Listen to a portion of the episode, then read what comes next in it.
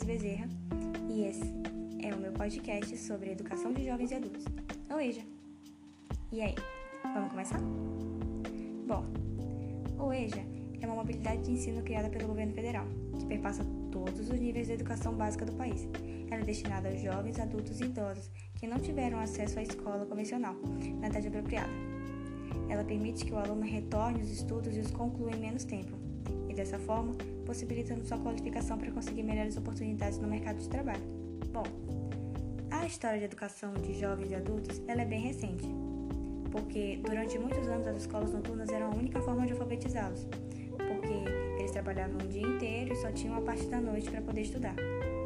E muitas dessas escolas, na verdade, nem eram escolas, eram apenas grupos informais, onde quem sabia ler ou escrever transferia isso para quem não sabia. No começo do século XX, com o desenvolvimento industrial, já é possível perceber uma lenta valorização da ilha, pois o processo de industrialização gerou a necessidade de se ter mão de obra especializada. Nessa época, criaram escolas para capacitar jovens e adultos.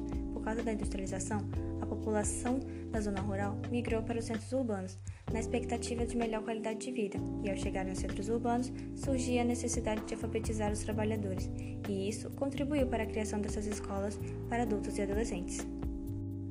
Já mais para frente, a necessidade de aumentar a base eleitoral favoreceu o aumento das escolas de EJA, pois o voto era apenas para homens alfabetizados. Na década de 40, o governo lançou a primeira campanha de educação de adultos. Essa campanha era para alfabetizar os analfabetos em três meses, entre educadores, políticos e sociedade em geral, houve muitas críticas e também elogios a essa campanha. E com essa campanha, a EJA passou a ter uma estrutura mínima de atendimento. Com o fim dessa primeira campanha, Freire foi responsável em organizar e desenvolver o Programa Nacional de Alfabetização de Adultos.